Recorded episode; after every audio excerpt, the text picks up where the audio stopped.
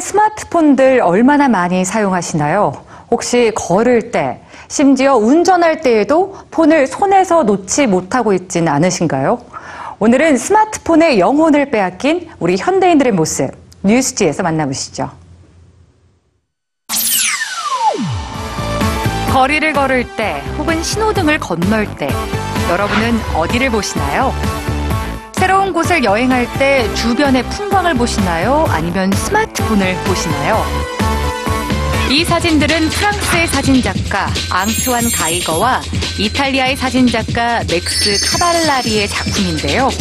스마트폰에 영혼을 빼앗긴 사람들, 바로 지금 우리들의 모습입니다.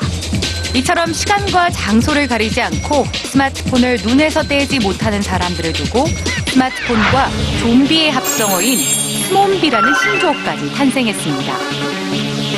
일상 속 과도한 스마트폰 사용, 그 중에 가장 위험한 걸 꼽으라면 바로 운전 중에 스마트폰 사용일 겁니다.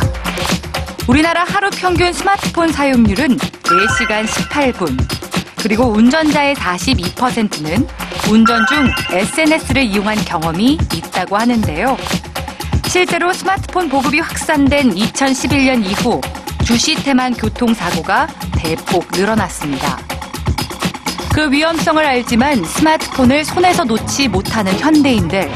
싱가포르에는 이런 사람들을 위한 특별한 방법이 있습니다. 앱을 작동하고 자동차가 출발하면 기지국과의 통신을 통해 주행 스피드를 감지하도록 한 건데요. 시속 20km를 넘어서면 메시지뿐 아니라 전화까지 일시 차단해 줍니다.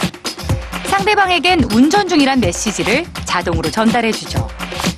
이렇게 사고 위험에서 사람들을 돕고 있습니다. 운전 중 스마트폰을 사용하지 않는 대신 보상으로 원하는 물건을 살 수 있다면 어떨까요?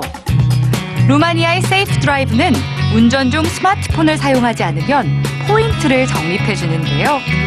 모은 포인트로 연계된 상점에서 물품이나 서비스를 구매할 수 있습니다. 안전한 운전을 할 수 있을 뿐 아니라 필요한 상품까지 얻을 수 있으니 그야말로 일석이조죠. 특히 신호 대기 중일지라도 스마트폰을 확인하면 그동안 모은 포인트가 소멸되는데요.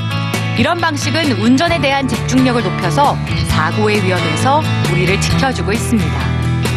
가짜 세상 속에 빠져 허우적대고 있는 당신. 혹시 오늘도 스마트폰에 목숨을 걸고 있진 않으신가요?